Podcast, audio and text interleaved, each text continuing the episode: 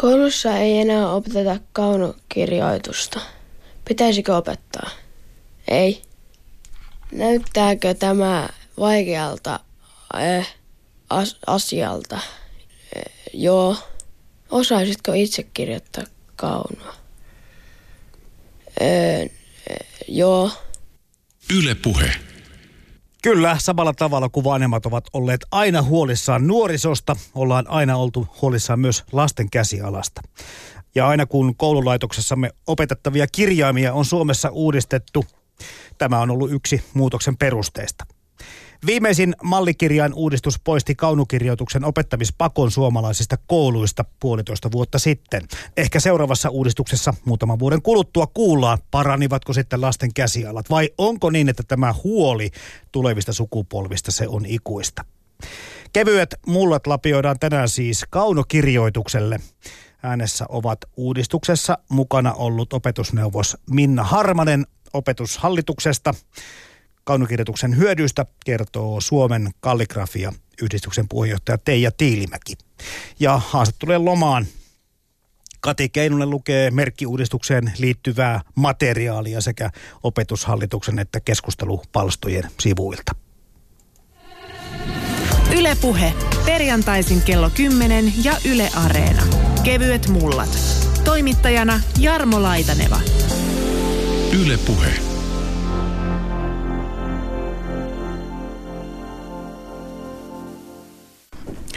Vieressäni istuu opetusneuvos Minna Harmanen ja sulla oli jotakin tekemistä tämän asian kanssa, kun Kauno poistui keskuudestamme ja opetussuunnitelmista. Aloitetaanko ihan nyt näistä viimeaikoista, viimevuotisista tapahtumista? Milloin tämä nyt tämä uudistus oikein tapahtuikaan?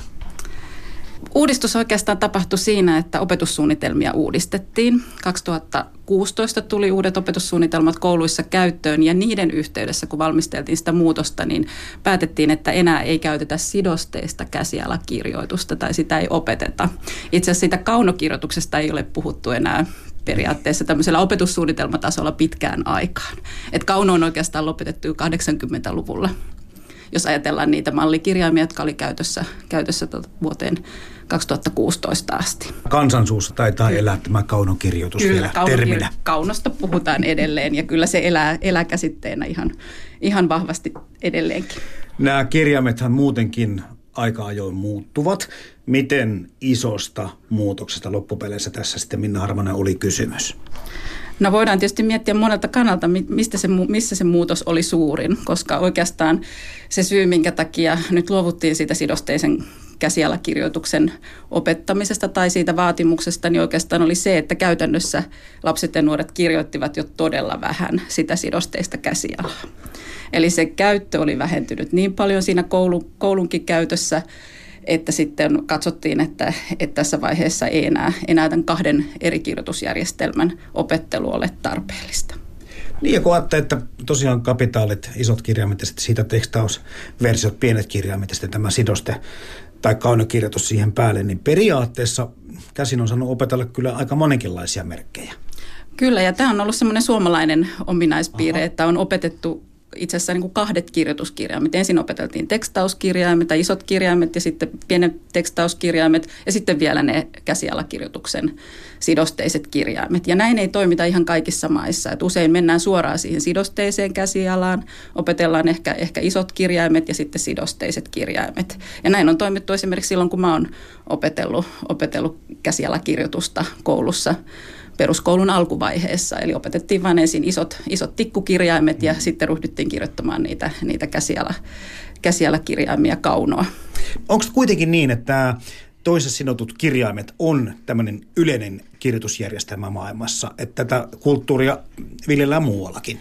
Kyllä sitä edelleen on tietysti monessa maissa, mutta täytyy muistaa myös, että monissa maissa koulu aloitetaan aikaisemmin, eli niiden kirjainten harjoittelu ja se sidostamisen harjoittelukin aloitetaan paljon aikaisemmin. Et meillä kun seitsemänvuotiaana mennään kouluun, aika monet osaa nykyään jo, jo lukea ja, ja, ja kirjoittaakin var, ainakin niitä isoja kirjaimia eskarin jälkeen, mutta sillä tavalla on myös ajateltu, että, että, tota, että siinä ihan niin nopeasti ei että mieluummin opetellaan yhdet kirjaimet kunnolla ja ajatuksena on tietysti se, että sen takia myös uudet kirjaimet nyt teetettiin vielä, vielä tässäkin uudistuksessa, että sitten kun niitä kirjoitetaan nopeasti, ne sidostuvat sitten mahdollisesti ihan luontevasti ilman sitä, että erikseen opetetaan.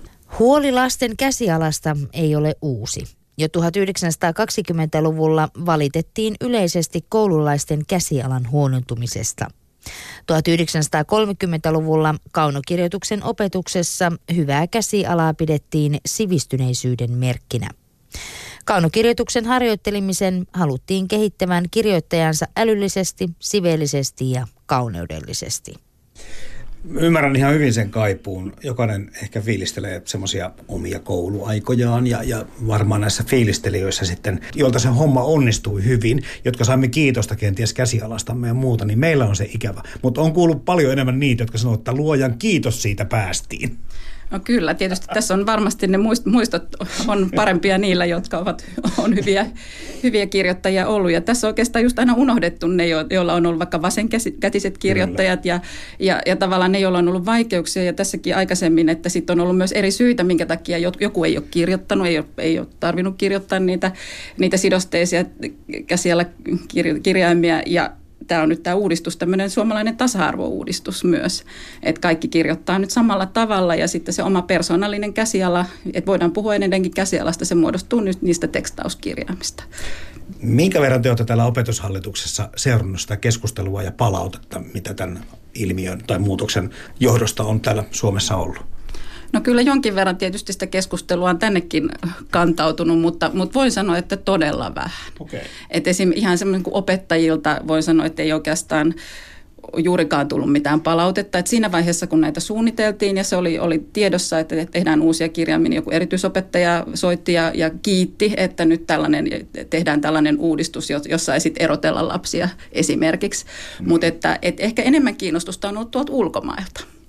Että, että semmoisia kansainvälisiä haastatteluja kyllä on antanut paljon enemmän, jossa on, ollaan oikeasti huolestuneita, jossa ei tiedetä itse asiassa sitä, että meillä on ollut tämmöinen kaksi, kahden kirjoitusjärjestelmän opettelu, se on ollut yksi asia. Ja sitten BBC uutisoi mukavasti, mukavasti semmoisen uutisen, jossa sanottiin, että Suomessa lopetetaan käsinkirjoittaminen kokonaan koulussa. Ja, ja, ja sen takia tämä, se sama uutinen on nyt tavallaan kertautunut sitten ja sen takia on ollut paljon yhteydenottoja sitten ulkomailta. Mutta käsinkirjoittamista ei olla lopettamassa. Et siihen tämä uudistus ei mitenkään tähdännyt ja, ja ilmeisesti mikään tutkimus ei nyt osoita, että, että jotenkin niin kuin tietynlaisten kirjainten käsinkirjoittaminen olisi parempaa kuin toisenlaisten. Että, tota, että kyse on harjaantumisesta, että, että se minkä takia näitä kirjaimia on nyt uudistettu, vaikka se 80-luvun iso uudistus, että silloinhan oli se just siitä kaunosta tämmöisiin tyyppikirjaimiin, jotka on helpommin kirjoitettavia, yksinkertaisempia, niin, niin aina, aina kyse on ollut siitä, että, että mitä, mikä on semmoista hyödyllistä, järkevää ja mikä on, mikä on mahdollista. Ja kun peruskoulun aikana oikeastaan sen kirjoittamistunnit väheni, eli siinä vanhassa koulujärjestelmässä oli myös kaunokirjoitustunteja, ja sitten peruskoulussa oli vain, vain äidinkieltä, jolloin sitten se harjaantuminen ei ollut ihan niin, niin tota, hyvää kuin mitä olisi ehkä sitten vaadittu siihen vanhaan kaunoon. Tarkoitatko tällä tyyppikirjaimistolla sitä tämmöistä tekstaus? No se on, se on myös sidosteista. Ai, se, se, kahdi, se okay. 80-luvun uudistus oli tämmöinen, jossa oli, oli, oli yksinkertaisemmat ne sidostettavat kirjaimet. Okay. Ja se oli, se oli aika iso muutos silloin ja, ja sitä, siitäkin varmasti paljon puhuttiin. Mutta aina näihin kirjan, kirjanmallien muutokseen aina on liittynyt se keskustelu, että käsiala on huonoa. Se on ollut se lähtökohta, että nyt pitää tehdä jotain, koska kaikki on nyt huonosti. Ja, ja, tota, ja tää, tätä keskustelua on tietysti käyty koko ajan ja, ja nyt tavallaan sitten koulujen käytännöt on osoittanut, että sit, sitä sidosteista käsialaa ei käytetä. 1950-luvulla käsialan tarkoitusperiä muokattiin käytännöllisempään suuntaan. Edelleen kaunis käsiala liittyi korkeatasoiseen sivistyselämään, mutta samalla kirjoitustaidon piti valmistaa kirjoittajansa käytännön tehtäviin. Myös persoonallisuus sai näkyä käsialasta. Eli, eli osaamista ja, ja niitä omia tarinoita ja omia ajatuksia voi ilmaista myös tekstaten.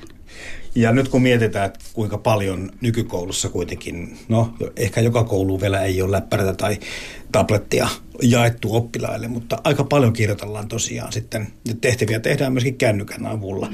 Voisin kyllä kuvitella, että se käsiala on väkisinkin sitten huonontunut tässä en halua arvottaa, että sillä on mitään merkitystä, mutta varmaan sen on äidinkielen opettajat ja muut nähneet, että hetkin, että tämä alkaa mennä niin kuin lääkäriosastolle tämä kirjoitus. Niin jo ennen puhuttiin lääkärien ja apteekkarien niin. käsi, käsialoista esimerkkinä, että missä, missä ammatissa tarvitaan käsinkirjoittamisen taitoa. Mutta se on ihan totta, että, että koska kirjoittaminen on muuttunut ja oikeastaan nyt tämän uudistuksen, mikä nyt tehtiin, niin sen taustalla on myös se, että edellisessä opetussuunnitelmassa jo sanottiin, että pitäisi osata kirjoittaa sekä käsin että koneella. Mutta että se, se ei myöskään mennyt, mennyt mitenkään siihen käytäntöön, että se olisi, olisi tavallaan tasa-arvosta myös oppilaiden kannalta, että kaikki oppisi kirjoittamaan järkevästi myös käyttäen esimerkiksi kymmensormijärjestelmää tai jotenkin muuten hyödyllisesti sitä, sitä tota koneella koneella kirjoittamista ja, ja nyt sitten sen takia myös vahvistettiin sitä, että itse asiassa tässä oli myös vähän tämmöisen niin kuin tilan, tilan raivauksen ajatus taustalla, että olisi enemmän aikaa opettaa myös sitä, sitä järkevää koneella kirjoittamista. Mm. No näähän, kun tuossa olet viitannutkin jo opetusneuvos Minna Harmanen siihen, että nämä aika ajoin on muuttuneet aikaisemminkin ja sitten tahtaa olla ehkä meiltä vähän niin, että se vanha kohu tai vanhat reaktiot siihen uudistukseen unohtuvat, kun uusi tulee. Mutta 80-luvulla, kun tapahtui tämä isompi muutos, sanoiko että enemmän muuttuu asioita silloin kuin tässä viimeisimmässä uudistuksessa? No sillä tavalla tietysti enemmän, että poistui se semmoinen pyöreä niin. Salervon tyyppikirjaimisto, joka on, on aika monelle vielä tuttu ja se on se ehkä se nostalgian kohde. Voisin kuvitella, että ehkä nämä 80-luvun lopun tyyppikirjaimet ei ole tämmöisiä nostalgiakirjaimia, mutta silloin edelleen säilytettiin se sidostaminen. Eli oli, oli erikseen tekstauskirjaimet ja sitten tämmöiset käsialakirjaimet, jotka sitten opetettiin sidostamaan. Kaikilla meillä, jotka olemme aikanaan kaunonkin oppineet, on koko ajan sekaisin sekä nämä tekstaus- että kaunokirjat. Niin, mutta niissä vanhoissakin käsialoissa oli ajatuksena kyllä se, että muodostuu se oma käsiala, no. mutta että se kuitenkin sekoittuu sitten ja, ja sillä tavalla niin kuin muotoutuu oman näköiseksi. Että olihan ihan siis tässä oli pitkään semmoinen tällainen niin kuin käsialatutkimus ja tehtiin kaikkia persoonallisuus päätelmiä näiden käsialojen perusteella ja, ja muuta tämmöistä, että, että kyllä se sillä tavalla on aina ajatuksena, että siitä tulee se oma, oma käsiala, mutta että sitten tietysti eri työtehtävissäkin on tarvittu myös käsinkirjoittamisen taitoa, että siinä se, siinä maailmassa, jossa käsinkirjoittaminen on myös työväline, niin, niin sen merkitys on vielä erilainen. Ja nyt se ei ehkä enää tällä hetkellä, en, en tiedä missä ammatissa se olisi tämmöinen työväline. No lähimaksaminen yleistyy kovaa vauhtia. Voi olla, että pitkään ei tarvitse enää kuittailla, mutta Kyllä. olen nähnyt vaikka omien lapsien kirjoittaman nimensä jonnekin alle he tekstaavat siis nimensä. Onko tämä niinku signeeraustaito kokonaan, niin onko tämmöistä ajatusta enää koulussa ollenkaan? No kyllä siis opettaja voi, voi järjestää okay. myös, myös tämmöisiä allekirjoitusharjoituksia, jos, jos haluaa, mutta että ei ole miss, missään laissa ei sanota, että pitää olla jollain tietyllä tavalla kirjoitettu allekirjoitus, että ihan se tekstaus käy, käy siinä, missä mikä muukin, muukin tota, kirjoitustapa – ja ennenhän tietysti osa, osa kysyy tässä yhteydessä aina sitä, että tuleeko sitten tämmöiset puumerkit takaisin. Mutta et monien, niin. monien tämmöiset niin käsialakirjoituksethan on tämmöisiä puumerkin kaltaisia. Että, että ehkä niin nykylapset sitten kirjoittaa niin harvoin sitä sitä allekirjoitusta tosiaan tarvitaan niin, niin harvoin, niin tota, sitten tulee sellaisia tilanteita, että et ei olekaan sellaista ehkä sitä persoonallista tapaa, mutta et itse vaan on kirjoitettava, se on ehkä se tärkein. Yle Puhe. Jatketaan kohta keskustelua opetusneuvos Minna Harvasen kanssa, mutta otetaanpa tähän väliin, tähän kirjoitukseen esteettisempi näkökulma. Puhelimessa on Suomen kalligrafia-yhdistyksen puheenjohtaja Teija Tiilimäki, terve. Terve, terve. Asteikolla ykkösestä kymppiin, puhutaan nyt kerran kouluarvosanoista tässä, niin mitenkä paljon kaipaat kaunokirjoitusta takaisin kouluihin? No ihan rehellisesti nyt kun on käyty tätä keskustelua, niin en mä nyt kauheasti osaa sitä arvottaa, että kahdeksan, yhdeksän, mutta se on ollut hankala juttu, että, tota noin, niin, että ehkä sitä voidaan sitä kirjoittamista ihan muullakin tavalla tota, sitten opetella ja käyttää, että kun se tuntuu, että se on ollut vähän semmoista pakkopuulaa, musta tuntuu, että mihin se johtaa, niin kyllä se hyvä olisi ollut, että kaikki saisi kokea tämän kaunokirjoituksen ihan uuden, että harmillinen juttu se on, että se poistettiin. Teillä siellä varmaan järjestön yhdistyksen puitteissa kaunokirjoituksen vaalioita löytyy, mutta, mutta minkä verran sä niin yleisesti tiedät ihmisten vielä kaunoa käyttävän tai kaunolla kirjoittavan?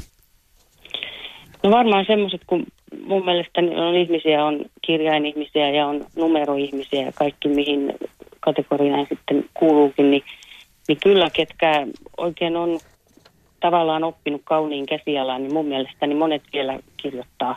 Mutta sitten onhan tämä nykyaika tuonut paljon sitten digitalisoituminen, niin niin ei oikeastaan ole mahdollistakaan, että vaikka haluaisi laittaa käsin jotain papereita eteenpäin, niin se ei mahdollista, että pakko vaan tuolla täyttää koneella niitä lomakkeita, mutta sitten tietysti ketä harrastaa kalligrafiaa ja, ja harrastaa kädentaitoja, niin, niin sitten tietysti tulee paljon enemmän eteen, mistä voi käyttää, käyttää tota kädentaitoja. Ja kyllä mun käsittääkseni kuka pitää päiväkirjaa ja nykyään on kalenteri tuunausmahdollisuuksia. Monet harrastaa kalenterien tekemistä, niin siinä käytetään. Ja, ja sitten just luovan alan harrastajat, niin tota, ainakin tietenkin. Ja kalligrafia on nousussa, että tota, ihmisiä kiinnostaa menneen ajan tavallaan niin kuin henki, että halutaan käsin tehdä niitä kirjaimia. Ja keksilee, ja ihminen keksii aina, mihin niitä kirjaimia voi laittaa, että eihän siinä ole kajana kuin taivas tietenkin kun kirjailijan ja postikorttien lähettäminen on vähentynyt merkittävästi viime vuosina ja koulussa ja opiskelussakin kirjoitetaan yhä enemmän koneilla tai kaikilla teknisillä vempeleillä. On selvää, että tästä nämä viestit, mitä me toisillemme lähettelemme, ne on tämmöisiä digitaalisia, mutta on siinä melkoinen ero, jos saat käsinkirjoitetun kortin kuin tekstiviestin. Saati sitten vielä, jos saat käsinkirjoitetun vanhanaikaisen kirjeen, niin kyllähän se on niin kuin ihan jotakin muuta kuin sähköposti. Totta, se on, ja tota, paperituotteet ei kauheasti tilaa vie, että ne kyllä säästetään ja arvostetaan. Että, ja huomaa, että kun joulukorttejakin kun aina on, on tietyt ihmiset, kun tekee joulukortit itse, niin, ja sitten kun niitä antaa, antaa läheisilleen, niin joka vuosi sitten rupeaa saamaan enemmän, että sitten tavallaan tämmöinen harrastus sitten poikii lisää harrastajia, että tota, huomataan, että se jää ja säilyy ja, ja ihminen kun antaa omaa aikaansa toisen hyväksi, niin sehän on sitten parasta melkein, mitä voi saada vastineeksi siitä. Joo, tässä kevyet mullut. Ohjelmasarjassa on muisteltukin postikortteja, joiden lähettäminen on kovasti vähentynyt. Ja nyt oikeastaan tekisi mieli kysyäkin, että verrataanko vähän näitä tekstityyppejä? Nyt kun tämä kaunokirjoitus tai sidoskirjaimet ovat jääneet pois opetuksesta ja panostetaan vähän tekstaamiseen, niin millä tavalla ammattilaiset suhtaudutte näihin kirjaimiin? Niin tekstauskirjaimet on tota, tavallaan niin yksittäisiä kirjaimia. Ja sitten kaunokirjoitus on sidosteista, eli tarkoittaa, että kirjaimet liitetään toisiinsa, niin se on paljon nopeampaa, että käsi kulkee paperilla nopeammin ja silloin myös persoonallisuus näkyy paljon enemmän siinä tekstissä, että miten ne kirjan toisiinsa liitetään, niin jokainen persoonakohtaisesti tekee sen sitten omalla tavallansa ja on nopeampaa ja tekstauskirjoitus on semmoista töksähteleväistä ja mun ainakin, jos en mä koskaan osannut kirjoittaa niin isoilla kirjaimilla ja pienillä kirjaimilla, joku kirjoittaa siis aivan isoilla kirjaimilla pelkästään, niin musta se on ihan kauhistus, kun kirjoitus on niin, ei ole yhteneväistä. 1980-luvulla jatkui vanha virsi käsialojen huononemisesta. Uudessa tyyppikirjaimistossa alettiin korostaa esteettisesti hyvännäköistä ja kansainvälistä pätevää kirjoitustyyliä. Käsialan piti olla helposti ja sujuvasti luettavaa. Kouluhallituksen oppaassa annettiin ohjeita muun muassa kynäotteesta, ranneliikkeestä, kirjoitusasennosta ja rytmiharjoituksista just kaunokirjoituksella pystyy paljon enemmän siinä näkyy niin kuin se persoona. Ja, ja tota, eroavaisuuksia tulee paljon enemmän. Tavallaan voi yhdistää myös niin kuin erilaisia pontteja siihen, että kyllä tekstauskirjaimista on niin yksioikoisia. Että vaikka mallikirjaimisto onkin yhden näköinen, niin eihän me ihmiset koneita olla, että niistä silti tulisi samannäköisiä kaikille. Sitähän perusteltiin, että saadaan ihmisille kaikille selvä käsiala, että sitä on helppo lukea, mutta niin käsittääkseni ainakaan näin niin sitten kuitenkaan ole käynytkään. No kalligrafia sanakin viittaa siihen, että sillä on niinku esteettisyyden ja ulkonäön ja tämmöisten kauneusarvojen kanssa tekemistä. Mutta sitten vanhastaanhan käsialalla myöskin pystyttiin tietenkin persoonallisuutta, mistä tuossa Teija Tiilimäki kerroitkin ilmentämään. Mutta sitten se on liitetty myöskin tämmöiseen sivistyneisyyteen. Vieläkö tämmöisiä kaikuja nykypäivänä kaunokirjoitukseen no voidaan liittää? Kyllä mun mielestä ainakin, että tota, jos ihminen haluaa, ennenhän tietysti se oli, kun sitä pidettiin arvossa, niin tota, ihminen myös yritti niin kuin parhaansa siinä, että se on mahdollisimman kaunista se käsiala, millä sitten itsensä ilmaisee, niin kyllä se vieläkin paikkansa pitää. Jos ajatellaan grafologia, kun tutkii luonteen piirteitä siitä, että miten kirjoittaa, niin se on semmoista salattua hiukan tietoa, mitä sä annat itsestäsi, miten kirjoittaa. Että kuka ymmärtää sitä lukee ja kyllähän siitä nyt semmoisen niin kuin fiiliksen näkee hiukan, että onko se tehty niin kuin hutaiste vai onko se haluttu tehdä niin kuin siististi. Että kyllä se väistämättä kertoo enemmän, mitä aina ajatteliskaan. No mitä sä epäilet, että käy signeeraukselle? Meillä allekirjoittaminen kyllä vähenee koko ajan, mutta vielähän on paikkoja, missä pitää käydä ihan puumerkit paperille laittamassa. Ja se on vähän oudon näköistä, jos siihen rupeaa tikkukirjaimia raapustelemaan tai tekstaamaan. Niin on, tämä oli ensimmäinen, kun tota, melkein ensimmäisiä kommentteja, että puhuttiin sitä, että poistetaan tämä kirjoitus, niin, niin tota, että miten sitten apua tämä onnistuu, tämä allekirjoitus, ruvetaanko tekemään puumerkkejä. Mä en pidä sitä nyt kauhean vakavana, että vaikka keksittäisikin puumerkki. Mullakin on omanlaisen puumerkki, että siitä on vaikea saada selvää, että mitä siinä lukee. Että musta on kiva, että jokaisen allekirjoitus on tavallaan semmoinen oma merkki. Mutta tosiaan, että jos se ei näytä niin kuin miltään ja se on jotain harakanvarpaita, että ihmiset ei osaa enää kynää pitää kädestä ja sen merkit on kummallisia, niin ollaan kyllä oudolla tiellä. Sitten se mer- tota, nykyään esimerkiksi postissa on, on tämmöinen taulu, mihin kirjoitetaan, niin siinä huomaa kyllä, että välineellä on aika suuri merkitys, että millä kirjoittaa, että semmoiseen muoviseen on aika hankala kirjoittaa ja siitä tulee aika, aikamoinen töherys siitä allekirjoituksesta.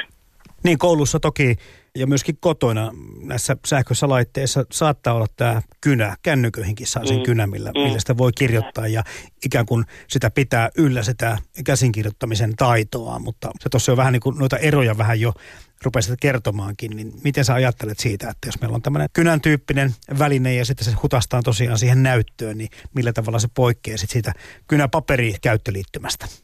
Poikkeaa aika paljon mun mielestä, että tota, en ole kauheasti käyttänyt noita niin tietokoneen kyniä ja muita, mutta kun on tottunut perinteiseen kynään ja sitten valikoin ne niin semmoisiksi oma itselle sopiviksi, tulos riippuu hirveästi siitä, että minkä valkkaa. Et jos se on joku tämmöinen nopea väline, että esimerkiksi jos verrataan vain kuulakärkikynääkin, niin niitä on monenmoisia. Toiset kulkee kauhean liukkaasti ja toiset tahmesti, niin jälki voi olla tosi erilaista. Et moni tuskastuu siihen, että en saa tota kaunista kirjoitusta, mutta se on myöskin välineestäkin. Että aina ei ensimmäisenä kannattaisi moittia taitojansa, vaan valkkaa hyvät välineet. Että, että jos kirjoittaa jos näillä digitaalisilla kynillä, niin ei se tulos ole koskaan sama mitä tota, perinteisillä välineillä, jos haluaa sitten estetiikkaa oikein siihen kirjoitukseensa.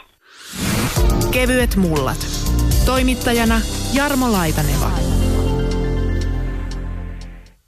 Tietenkin tämä kysymys pitäisi jo esittää historian tutkijalle tai vaikka kansallisarkistoon, kun jää miettiä sellaista asiaa, että melkoinen pala kuitenkin suomalaista kulttuurihistoriaakin on kirjoitettu ja tallennettu tämmöisellä perinteisellä kaunokirjoituksella. Ja kuulin tässä jo ihan no ehkä käsialakin oli ehkä vähän huono, mutta ihan kir- nuoresta kirjastovirkailijasta jollekin, jolle asiakas ojenti lapun, että näitä kirjoja etsin tämän tekijän kirjoja ja tämän nimisiä kirjoja, että hän ei pysty tulkitsemaan ollenkaan näitä kirjaimia, että mistä tässä hommassa on kyse. Tarkoitan vaan sitä, että samalla tämä pikkuhiljaa katoaa tämä myöskin kyky lukea näitä kaunokirjoitustekstejä.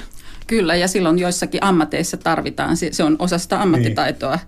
Et ennen, ennenkin on ollut yliopistossa järjestetty vanhojen käsialojen kursseja, esimerkiksi historian opiskelijoille on, että se on ihan, ihan normaalia, että kaikkia niitä vanhoja käsialoja ei tunnetakaan, että mitä kirkonkirjoissa on. Ja, ja varmaan tosiaan, mutta aika helpolla kuitenkin saa näitä erilaisia käsialaa tai, tai malleja, että voi sitten avata sitä koodia, jos tuntuu, että se on hankalaa. Että, että kyllä se on, joihinkin ammatteihin se liittyy, se on ihan totta.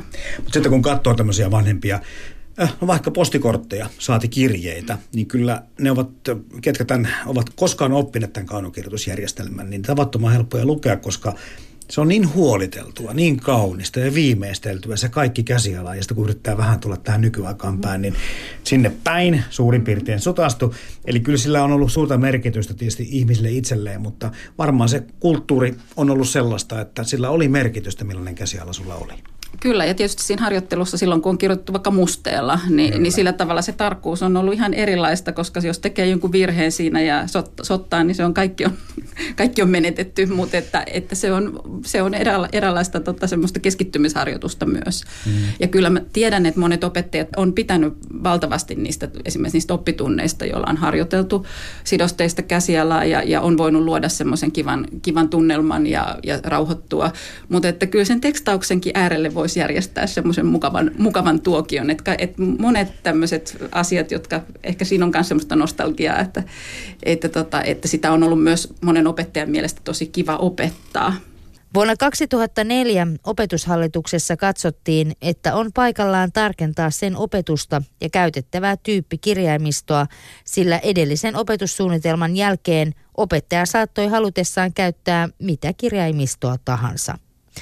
Uudet tyyppikirjaimet sisälsivät isot ja pienet tekstauskirjaimet, isot ja pienet kirjoituskirjaimet sekä numerot.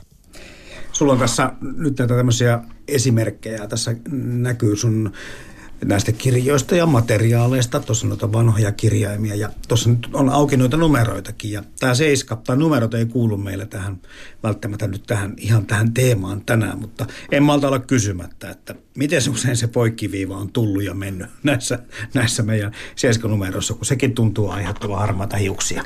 No meillähän on semmoinen käsitys, että Suomessa on aina ollut se seiskan poikkiviiva, Kyllä. eikö niin? Mutta tota, yllättäen sitten täällä 1930-luvun tyyppikirjaimissa, jotka oli ensimmäinen tämmöinen virallinen tyyppikirjaimisto, niin siellä ei olekaan sitä seitsemän poikkiviivaa. Mutta se on sitten vuonna 50 niissä kirjaimissa. Ja sitten taas, taas silloin, silloin tota, edellisen uudistuksen aikana se sitten poistettiin. Ja nyt palautettiin takaisin. Että tässä on ollut tämmöisiä erilaisia vaiheita. Ja oikeastaan se nyt se kirjanteen numeroiden uudistus tällä kertaa, niin yksi syy oli, oli juuri myös tämä Seiskan poikkiviiva, että miten saadaan, saadaan tietyissä konteksteissa käsin kirjoitetut tekstit tai, tai numerot erottumaan toisistaan, numerot ja kirjaimet erottumaan toisistaan. Että siinä oli, oli myös tämmöisiä puutteita, joita ehkä oli siinä aikaisemmassa kirjaimistossa. Ja toinen numero tietenkin tämä numero yksi. Onko sinne se etulippa vai eikö sitä ole? Ja välillä se on ja välillä se ei ole. Ja sitten taas tarkkana saa tulla, kun käyt äänestyskopissakin, että miten siihen piirretään. Miten tällä hetkellä tämä ykkönen, ykkönen voi? Ei, ykkösessä ei ole mitään lippaa. Joo, joo. Ja nämä, on, nämä tota, äänestysnumerot on sitten ehkä vielä vähän niin kuin oma, elänyt vähän omaa elämäänsä, mutta niissä tämä seiskan poikkiviiva on, on elänyt koko ajan ja sen takia ne mallit aina on annettu, annettu siellä äänestystilanteessa ja tästä oikeasti oltiin vähän huolissaan, että, mm. että tota, erottuuko sitten seiska ja ykkönen, mutta että jos on opetellut koulussa seiskan ja ykkösen tässä, tässä välivaiheessakin, niin kyllä ne on erilaiset, että sitä ykkösen lippaa ei ole. No ykkönen ja seiska numeroissa totta kai voidaan sotkea niin kuin helpoiten, mutta onko näissä muissa, jos mitään numeroita, niin ei noin muutokset nyt tavattoman suuria mun mielestä ole ollut. Onko mitään ongelma numeroita muita kuin nämä kaksi? No sinänsä ei, ei ole ollut, mutta, tota, mutta esimerkiksi nyt sitten kirjaimistoon tuotiin, Zetaan tuotiin myös se semmoinen niin. vanha, vanhanaikainen poikkiviiva mukaan et, ja, ja kuuhun, että ne, jos niitä käytetään jossain matemaattisissa esityksissä, niin ne ei sekoittuisi sitten tuohon tota, ysiin ja kakkoseen. Niin enemmän sitten tämmöiset niin kuin vähän niin kuin vierasperäiset mm. kirjaimet teettää niin, suomalaisille vaikeuksia. Niin, ja harvemmin niitä käytetään, mutta että lähinnä se, se matematiikan esitystapa voi vaatia sellaisia, sellaisia vähän eriko, erikoisempia tilan, tai tulee semmoisia, että tulee numero ja joku kirjain ja silloin ne täytyy erottua toisistaan. Niin, mietitään sitä kaunokirjoitustekstiä tai sitä sidoskirjaimia, niin se G, pikku G ja pikku G meni kyllä helposti sekaisin, mutta sen guun alla, kun on se poikkiviiva, niin sitten se niin kuin siitä ymmärsi. Kyllä, joo, joo, ja se on nyt, nyt edelleenkin siellä. Yle Puhe. Kuten sanottua ja yleistäkin varmasti on, nämä merkittävät uutiset aiheuttavat aina keskustelupalstolla pientä vipinää. Tässä vauva.fi-sivustolta poimittuja kommentteja aiheesta. Minä omaan kauniin ja selkeän kaunokirjoitustyyli, mutta huomaan monessa paikassa, ettei nuorempi sukupolvi enää osaa lukea kaunolla kirjoitettua tekstiä. Kirjoitan nimittäin kaikki tiedot aina kaunolla ja usein saan vastaukseksi, että mitäs tässä oikein lukee – No, pienen selvittelyn jälkeen kyllä asiakaspalvelukin saa selvää. Itse tulkisen tämän niin, että nykyihminen ei enää jaksa lukea kaunoa. Kauno on helpompaa kirjoittaa ja käsi ei väsy kirjoittaessa, näin kirjoittaa 29-vuotias mies.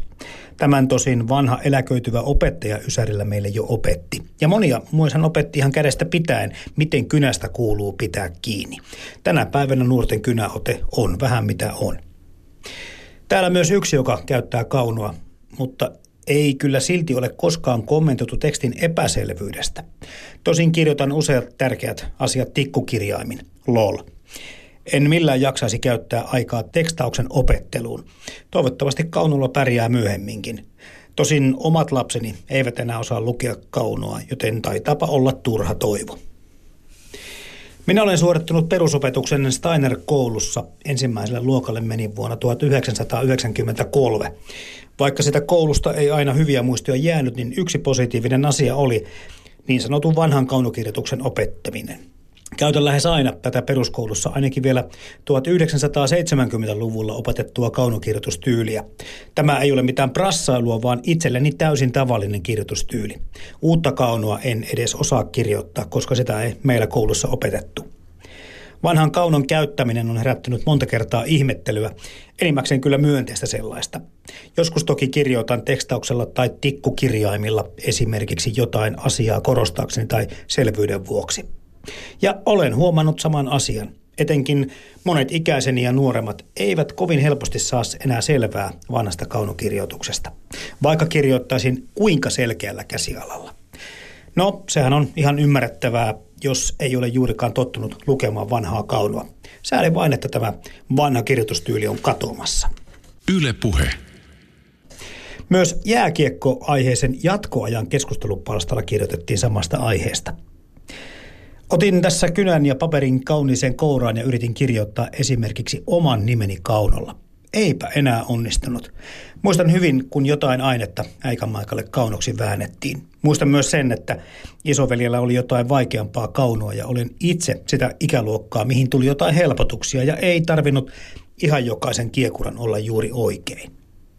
Jaha, Suomi on toden totta tekemässä virheen tämän asian suhteen, mitä muualla länsimaissa hieman kummastellaan. Juuri eilen puhuin kahden asiasta enemmän tietävän luokanopettajan kanssa, ja he totesivat, että kaunokirjoitus on käytännössä ollut hyvä motoriikan kehittämisen väline, muun muassa ykkösluokkalaisille. Toki siis itse osaan kirjoittaa kaunoa, olen sen koulussa oppinut. Muistaakseni minun kaunoni oli koulussa sitä luokkaa, että en itsekään saanut sitä selvää. Mutta kyllä opettajat kiitettävästi olivat asian paneutuneet, kun en muista muita tapauksia, missä olisi pisteitä jäänyt saamatta tai edes tullut epäselvästä käsialasta palautetta. Muistaakseni minun lisäkseni kaunoa lukion kirjallisissa tehtävissä juuri kukaan muu ei käyttänyt enää 2000-luvun alussa, tai ainakin olin selvässä vähemmistössä. Yllättävän haastavaa se meikäläisillekin oli nyt kun kokeilin – Toki kirjoittaa osaa, mutta kun tuota ei ainakaan ole reiluun kymmenen vuoteen käyttänyt, niin ei tule enää selkärangasta. Toki jos kirjoittaisin edes sivun verran, niin eiköhän se alkaisi kulkemaan. Itse olin aikoinani pirun tyytyväinen, kun sai alkaa tekstata koulussa. Kaunokirjoitukseni oli niin hirveän näköistä, ettei sitä kukaan selväjärkinen pystynyt lukemaan, ei edes yhden aineen vertaa. Tässä siis huomioita ja kommentteja sekä vauva.fi että jatkoaikakeskustelupalstoilta muutaman vuoden takaa, juuri silloin kun uutisoitiin, että kaunokirjoituksen opettaminen maamme kouluissa loppuu. Yle Puhe. Kun katsoo näitä vanhoja kirjaimia, niin, niin tota, tulee tietysti mieleen se, että ne menee jo tämmöisen niin kuin taiteen puolelle. Ja mitä sä luulet, Minna Harmanen, käykö tässä niin, että, että tämmöinen taito jollakin tavalla säilyy tai jalostuu tai, tai menee, kun sä tuossa puhut, että tietyt tutkijat saattaa vaikka yliopistossa ottaa tämmöisen kurssin, jossa opettelevat kirjaimet ja käyvät niitä läpi, niin, niin meneekö tämä tämmöiseen suuntaan, että se niin kuin tulee harvoilla ja valitelle tai kenties niin kuin yksi taidemuodoistakin? Meillähän on tämmöinen nykykulttuurin ilmiö kuin graffitit, mm. joissa käytetään, käytetään jo hyvin monenlaisia kirjoitusmerkkejä ja, ja on ajatellut, että nämä jotenkin niin kuin, ehkä voisi kohdata jossain vaiheessa vielä toisensa, jos huomaa, mutta että tietysti kalligrafia on koko ajan semmoinen harrastus myös. Että on ihmisiä, jotka haluaa, haluaa tota, harjoitella erilaisia tyylejä ja kokeilla ja, ja sillä tavalla se, se, mutta että nämä kaksi maailmaa minusta on aika kiinnostavaa, että, että kohtaisiko ne joskus, joskus jollain tavalla, mutta että kyllä näin, että nuoret ja, ja muutkin niin tavallaan, että kirjoitetaan eri tavalla, että silloin kun käsin kirjoitetaan, niin se on, on vähän, voi olla jotain erilaista. Ja joskus se on sellaista, joka tehdään tavallaan nähtäväksi niin, että, että sen useampi näkee. Varmasti tässäkin on monella ihmisellä eroja, mutta itse olen kyllä huomannut sen, että kun käsin kirjoittaa ylös, niin se säilyy kyllä paremmin mulla ainakin muistissa. Mites äh, tämmöiset omat kokemukset siitä sulla vaikka on, että jos sä kirjoitat itsellesi ylös, niin ei mulla ainakaan sähköinen kalenteri. Sitä pitää tuijottaa koko ajan, kun mä muista koskaan, mitä mä oon kirjannut sinne. No, riippuu vähän tilanteesta. Tämähän on, on just semmoinen asia, mikä, mikä täytyy muistaa koulussakin, että käsinkirjoittaminen ei ole loppunut. Eli mm. käsinkirjoittamistakin ha, täytyy harjoitella ja, ja esimerkiksi just muistiinpanojen tekeminen ja, ja tavallaan niin kuin tekstien ja ajatusten työstäminen, niin se voi käydä hyvin, hyvin käsin. Voidaan, voidaan tehdä sitten just tämmöisiä ajatuskarttoja ja muita, että välttämättä se ei ole semmoista pitkän tekstin kirjoittamista, mutta että niiden muistiinpanoja, mutta itse ajattelen, että, että vaikka kirjoitan usein kokouksissa käsin myös, mutta että harvoin niihin, että jotenkin helpompi on sitten lukea kyllä niitä, niitä muistiinpanoja, joita tekee johonkin tiettyyn tiedostoon, koska sitten ne käsinkirjoitetut on aina jossain muualla. että, et vaikka tot, et en ole ihan silleen niin testannut tarkasti, mutta et, että en osaa sanoa itsestäni, että kummat muistaa paremmin, mutta helpompi on palata niihin koneella kirjoitettuihin. Että sieltä Kyllä. useimmiten sitten löytää sen, jos tarvii seuraavaan asiaan sen, sen oman muistiinpanon. Että se on, on tämmöinen oma kokemus. Joulukuussa 2014 hyväksytyissä perusopetuksen opetussuunnitelman perusteissa siirryttiin kirjoittamisen opetuksessa uuteen käytäntöön, sillä alkuopetuksessa opetetaan kirjoittamaan käsin vain yksillä kirjaimilla, tekstauskirjaimilla. Käsin kirjoittamisen taitoa pidetään edelleen tärkeänä, mutta enää ei perusteessa edellytetä kahden kirjaimiston, sidosteisen ja tekstauskirjaimiston opettamista. Mutta että, et kyllä sitten käsinkirjoittamisen tavallaan niin löytää niitä omia tapoja, että jokainen opiskelee ja tekee vähän eri tavalla. Ja, ja se on ehkä se tärkein, tärkein asia tässä myös. Ja sitten se, että, että nyt kun näihin uusiin tabletteihin ja moni, moniin laitteisiin niin on tullut myös näitä kyniä. Kyllä. Että on nähnyt, nähnyt, että koulussakin niin oppilaat saattaa tehdä muistiinpanoja tämmöisen kynän avulla siihen tabletille ja sitten sitä tekstiä voi, voi tota käyttää miten haluaakin käyttää tai muuntaa eri muotoihin. Eli, eli se voi se kynän paluu olla sitä kautta tulossa kuitenkin. Itse muistan sekä kouluaikojen kokeista, mutta ehkä ennen kaikkea opiskeluista ja tenteistä sen, että silloin kun vielä homma perustui siihen, että piti opetella ulkoa paljon asioita, että sen alueen tai ne asiat, kun kirjoitti itselleen käsin, niin jäi tulla tosi hyvin mieleen. En, en kyllä niin kuin koneella kirjoitettuja muistiinpanoja, niin jollakin tavalla ne ei rekisteröidy mun aivoihin samalla tavalla. Joku ero tässä kyllä on. Kyllä, ja tähän just tämmöiseen tekstin niin kuin ymmärtämiseen, niin se auttaa tosi paljon. Ja semmoinen, että tekee, tekee tavallaan niin omia muistiinpanoja ja sitten sitä tekstiä esimerkiksi kom- voi kommentoida siihen tekstin Kyllä. oheen, niin semmoiset, sellaiset on, on sellaisia, jotka auttaa just sitä omaa, omaa opiskelua ja muistamista kyllä paljon, paljon paremmin. Ja se on ehkä nyt tässä sähköisessä maailmassa yksi ongelma myös. Että silloin kun varsinkin nyt äidinkielen, opetu, äidinkielen kirjallisuuden opetuksessa meillä on paljon tekstejä, joita meidän täytyy analysoida, niin että miten, miten rakennetaan se analyysivälineistö sinne koneelle sillä tavalla, että se olisi yhtä käytännöllinen kuin tämä meidän, meidän paperi, johon me voidaan, voidaan tota tehdä merkinnät siihen paperiin ja piirrellä ja ympyröidä ja värittää, että miten, miten se taipuu se ruutu siihen, että voi tehdä merkintöjä siihen tekstiin. Yle puhe. Teija Tiilimäki, Suomen kalligrafia-yhdistyksestä. Myös tiedetään se, että käsinkirjoittamisella ja muistilla ja oppimisilla on jotakin tekemistä toistensa kanssa. No kun käsin kirjoittaa, niin tota, se aktivoi aivoja ja, ja se käsillä tekeminen niin tota, auttaa siihen muistiin. Monethan kun opiskelee, kuuntelee luentoja, niin kirjoittaa myös tai piirtelee, tekee merkkejä. Kun me kädellisiä ollaan, niin se auttaa, auttaa käsittämään asioita. Tietysti kaikilla se ei ehkä ole sama asia, mutta suurin piirtein tai tota, suurimmalla osalla ihmisillä se toimii niin, että aktivoituu. Ja, ja tota, silloin se, me muistetaan mitä me ollaan kirjoitettu ylös, kun se on tehty käsin. Kyllä mulla ainakin käy niin, että kun mä luen jotain mun tekstejä, niin kun mä oon kirjoittanut ne koneella, niin tuntuu aivan vieraalta mun kirjoittamani. Mutta jos ne on tehnyt mustiinpanot käsin, niin tota, se on tavallaan tullut jää niin kuin muistijäljeksi aivoihin ja se muistaa, että tämä oli tätä tuttua tekstiä, mihin palata sitten myöhemmin. Mutta voiko se sitten taas muistiin tai muistamiseen, oppimiseen vaikuttaa, vaikka sitten kirjoittaisikin eri kirjaimilla, vaan pääasia kai tässä on, että kuitenkin pyrkii käsin kirjoittamaan ja pitämään sitä taitoa jollakin tasolla yllä. Nimenomaan just se, että kyllä se, että jos tekee muistinpanoja, niin eihän siinä nyt ehdikään niihin paneutua, että se on monesti sitten tietysti kalligrafiasta, niin, niin tota, haetaan fiilistä niillä kirjaimilla ja, ja tota, saadaan niin kuin kirjaimilla sitten sitä tunnelmaa, että mustiinpanot on sitten eri asia taas. No tuleeko semmoisia suosikkikirjaimia tai semmoisia suosikkiaikoja kalligrafille mieleen siitä, että minkä ajan esimerkiksi kaunokirjaimet eniten silmää miellyttävät? No mulla on ainakin toi renesanssin jälkeen Italiassa ruvettiin tekemään, kutsutaan italikiksi, niin se on tota, hiukan oikealle kallistava tekstityyli ja, ja tota, hyvin monipuolinen, eli tota, sitä voi käyttää todella – tämmöisenä yksinkertaisimpana niin tota, tämmöisen ihan muodollisesti ja sitten sitä voi koristella kovasti. Sitten se on hyvin nopeata tehdä ja sitten siinä näkyy aina persona.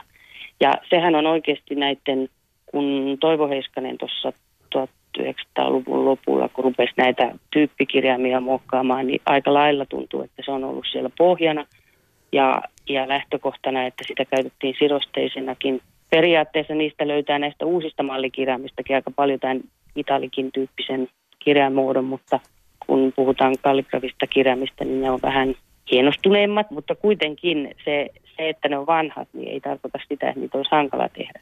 Et musta tuossa just, miksi sidosteinen käsikirjoittaminen lopetettiin, niin niiden kirjainten muodot oli se ongelma. Se, että miten niitä kirjaimia liitettiin toisiinsa. Lapsilla annettiin ohjeet, että kaikki kirjaimet pitää sitoa toisiinsa, ja se teki ne ongelmat, että niistä tuli aikamoinen viidakko niistä yhdysviivoista, ja, ja siitä ei tullut ollenkaan tämmöinen yhtenäinen kirjoitusmallisto.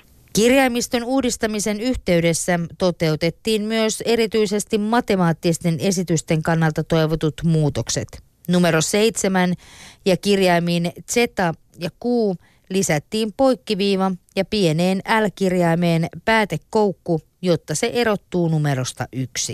Sitten toinen ihan tämmöinen perinteinen 1700-luvulta lähtöisin kuparikaiveruksena aloitettiin copperplate-tyylistä puhutaan maailmalla, niin aika lailla samantyyppinen kirjaimisto, mitä oli ihan tämä Toivo Salervon aakkosto, minkä mäkin olen koulussa oppinut lapsena, niin ei ole vaikeutta oppia erilaisia kirjantyyliä, kun on oppinut tämän vanhanaikaisen kaunokirjoituksen, koska se on niin looginen ja kirjaimet liittyy toisiinsa kivasti, mutta silti voi antaa sitten oman persoonallisen mm. leimansa, jolla sitten niin kuin pystyy inspiroitumaan ja sitten näyttämään tämmöisiä erilaisia tunnetiloja ja ja tuomaan sitten omaa näkemystänsä. Ja tietysti kaiken haasteena periaatteessa, kun tarpeeksi pitkälle harrastaa kalligrafiaa, niin pystyy kopioimaan aika hyvin jonkun kirjoittamaa tai vanhoja tekstityylejä, mutta kaikkein vaikein ja kaikkein haasteellisin on se, että ottaa oppia vanhoista kirjantyyleistä ja sitten luo tämmöisen spontaanin ja kauniin ja nykyaikaisen ja alati muuttuvan kirjan tyylin, että sitähän tässä sitten loppuelämä opetellaan. Tässä kun katsoo näitä tyyppikirjaimia vuosikymmenien saatossa, niin näyttää kyllä siltä, että se menee tuommoisen niin simpelimpään suuntaan. Itselle tulee mieleen tietenkin se, että käytännöllisyys jyrää tämmöiset esteettiset tai esteettisemmät arvot, mitä nyt yleensäkin kirjoittamisia kirjaimiin tulee. Kyllä, että ne on todella siellä ei ole mahdollisuutta paljon muutoksille eikä koukeroille eikä tämmöiselle, että, että helposti sitten jos on vielä huonohko väline, millä niitä tekee, niin tulee, tulee semmoinen tota, tuskastuminen ja, ja turhautuminen, että ei tästä tule mitään. Voisi sanoa, että ei kauniit niin kuin lähtökohtaisestikaan, niin tota, sitten se kokonaisuus, mitä niillä tekee, niin täytyy olla melko mestari, että niillä saa kaunista aikaa. Enää ei ole muutaman vuoteen kaunoon siis opetettu peruskouluissa. Uskotko, että tämä taito säilyy sitten vaikka kalligrafia harrastavien taiteilijoiden tai tutkijoiden tai muiden ihmisten keskuudessa?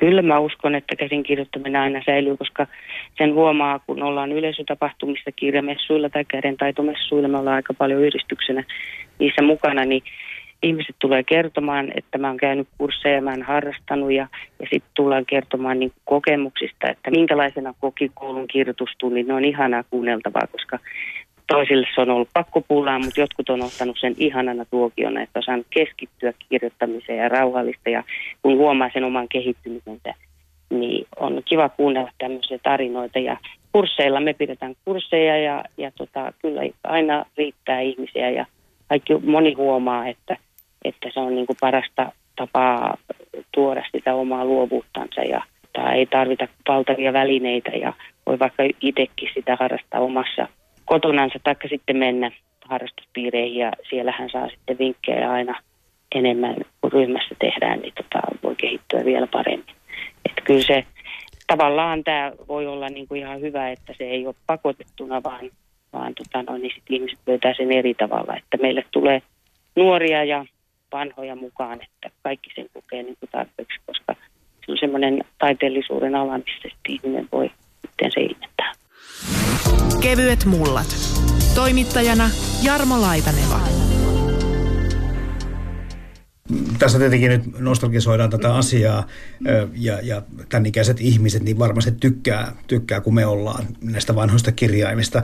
Mutta sitten niin kuin yleensäkin ottaen, vaikka tulee tätä teknologia paljon lisää monen eri elämän osa-alueelle, niin tämmöinen niin kirja ja, ja kynä ja paperi, se on kyllä tavattoman hyvä ja yksinkertainen käyttöliittymä. Siinä ei tarvita, tarvita tota niin, sähköjä ja muita, mutta, mutta toisaalta taas sähkökirjaa luen itse myös, myös että tota, tabletilta, että, että taas kun on heikko näkö, niin sitten on aika mukavaa, kun siellä on se valo esimerkiksi. Mm. Mutta että, että se pelkästään se, niin se formaatti ei ehkä ole, olekaan se asia, vaan että mitä, mitä niillä tehdään. Ja se, ehkä, se, mikä liittyy tähän käsinkirjoittamisen kulttuuriin, on se, että, että se useimmiten oli kuitenkin tämmöistä niin kuin, vähän niin kuin yksinäistä toimintaa tai yhdelle ihmiselle kirjoitettua oh. toimintaa.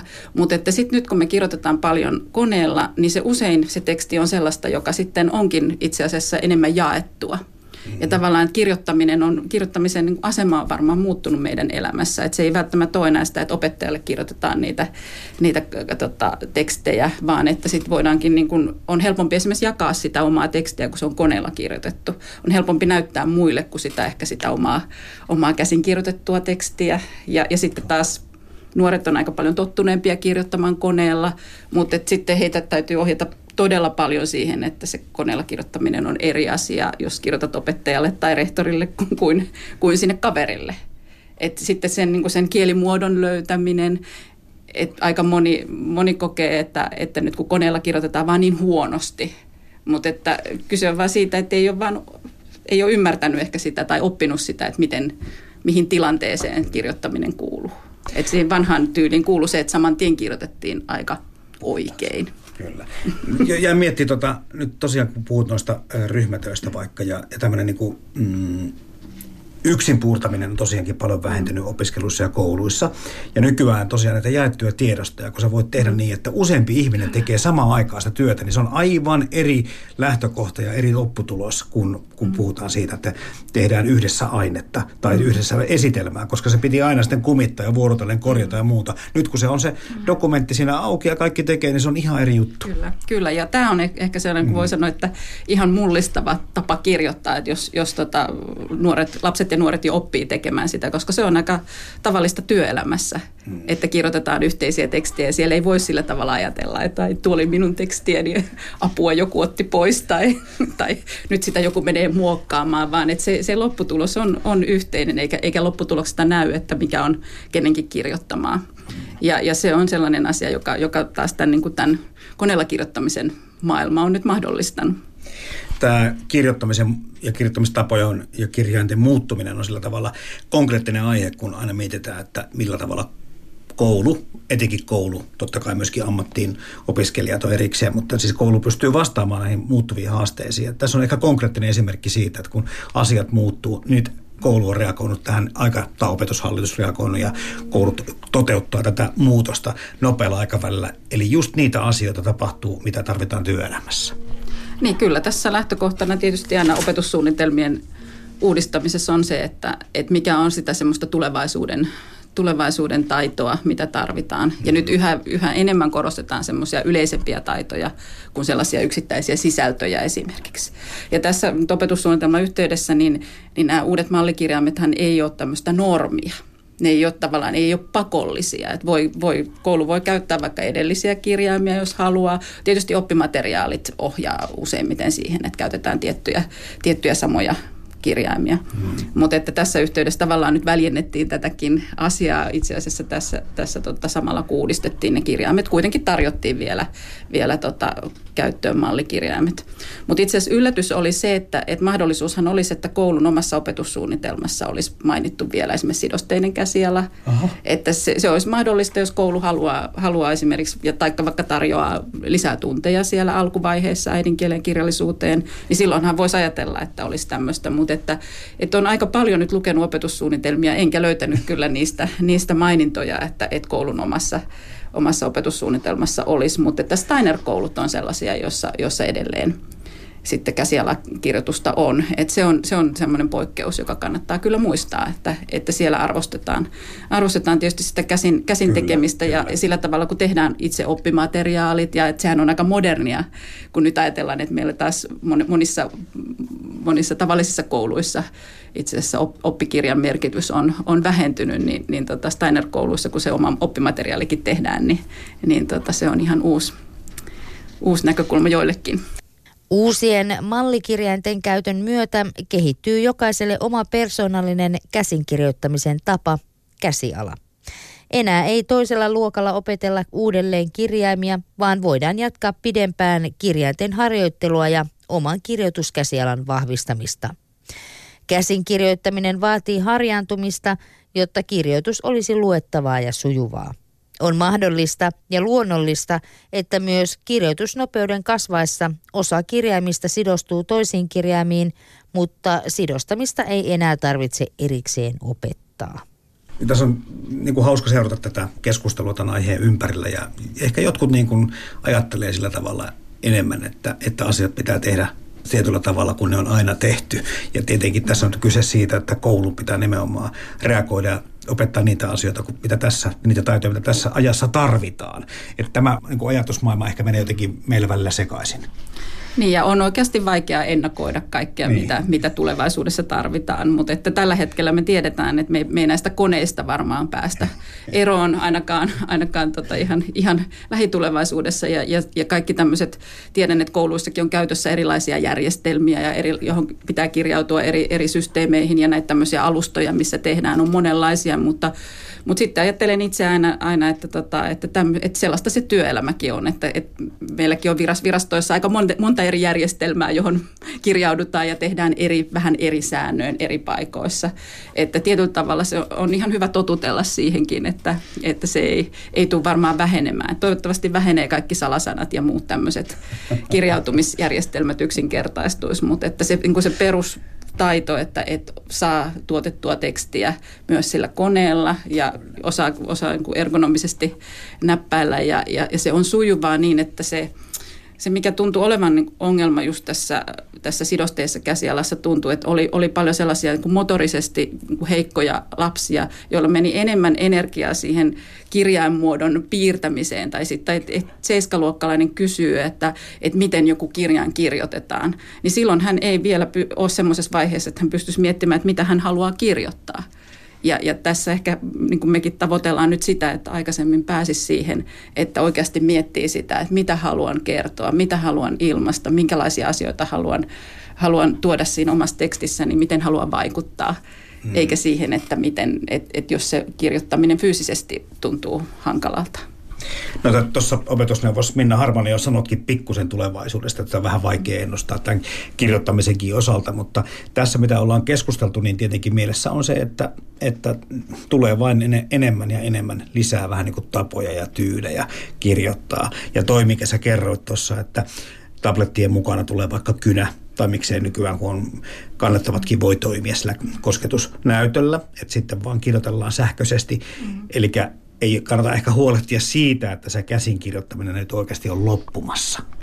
No musta tuntuu, että ei, ei kannata sinänsä olla. Ja sitten tosiaan voi, niin on just tällaisia, että voi niin sormella kirjoittaa tai, tai niin eri, eri tapoja.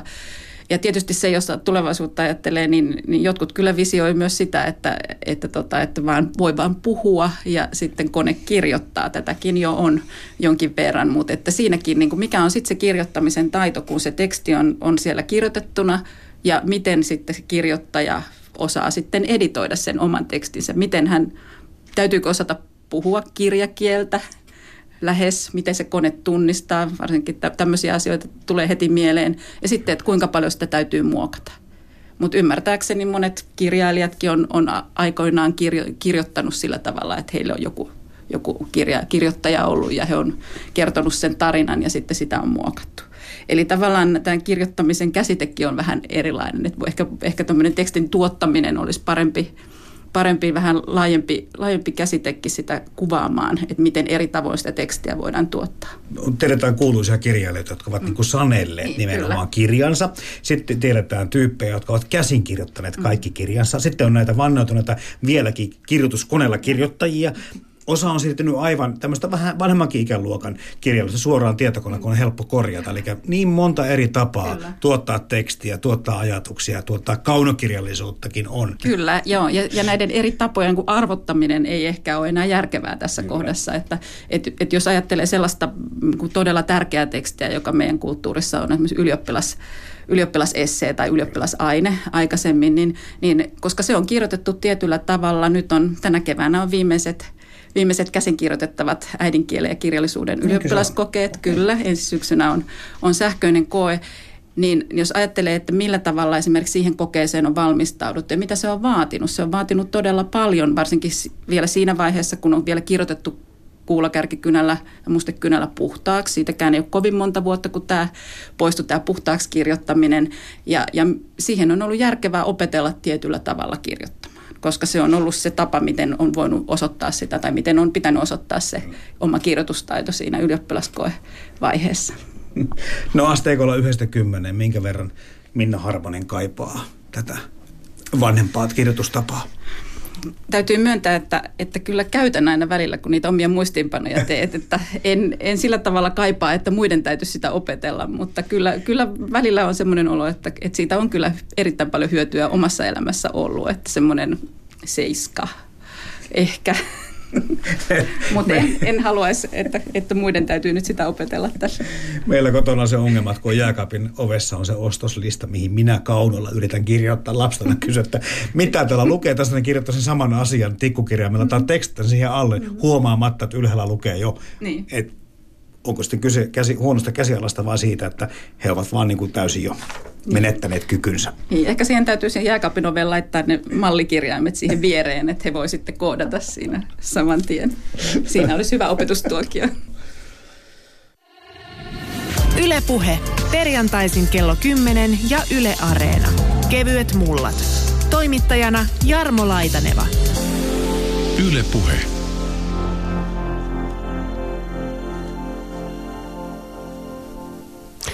Äänessä olivat siis opetusneuvos Minna Harmonen opetushallituksesta, kaunokirjoituksen hyödyistä ja käsialasta kauniista sellaisesta kertoi Suomen kalligrafia-yhdistyksen puheenjohtaja Teija Tiilimäki.